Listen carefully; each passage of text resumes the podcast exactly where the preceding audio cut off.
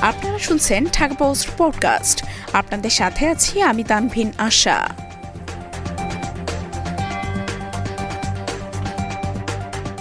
ডোমারে ঘোড়া দৌড় দেখতে মানুষের ঢল।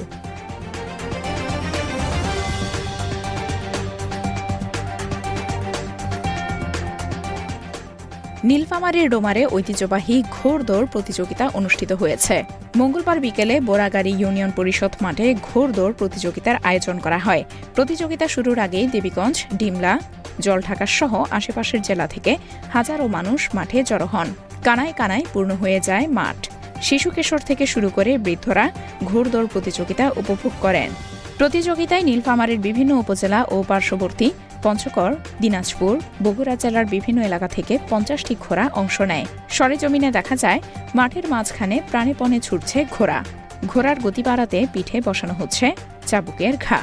উপস্থিত দর্শক হর্ষধ্বনি ও তালি দিয়ে উৎসাহ দিচ্ছেন সওয়ারিদের। প্রতিযোগিতায় প্রতি গ্রুপে প্রথম ও দ্বিতীয় জনকে পুরস্কার দেওয়া হয়। ক গ্রুপের ঘোড়ার দৌড়ে প্রথম স্থান হন বগুড়া থেকে আসা আল মামুন এবং দ্বিতীয় হন পঞ্চগড়ের বোদা উপজেলার পাঁচ বীরের জাহাঙ্গীর রেজা।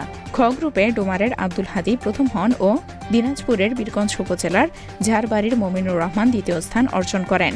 গ গ্রুপে বগুড়ার জহুরুল হক প্রথম ও দ্বিতীয় স্থান অর্জন করেন একই জেলার মালিক হোসেন। প্রতিযোগিতার আয়োজক উপজেলা চেয়ারম্যান তোফায়েল আহমেদ ঢাকা বলেন, যুব সমাজ এখন বিপথগামী হচ্ছে। খেলাধুলাই পারে সেই বিপদের পথ থেকে যুব সমাজকে রক্ষা করতে। এমন আয়োজন আরও করা হবে। পরবর্তীতে ফুটবল, ক্রিকেট, ভলিবল ছাড়াও গ্রামীণ খেলাগুলোতে নিয়মিত আয়োজনের উদ্যোগ নেওয়া হবে।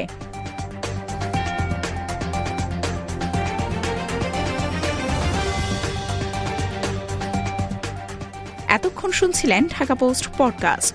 দেশ বিদেশের সর্বশেষ খবর জানতে ভিজিট করুন W W W dot Dhaka post dot com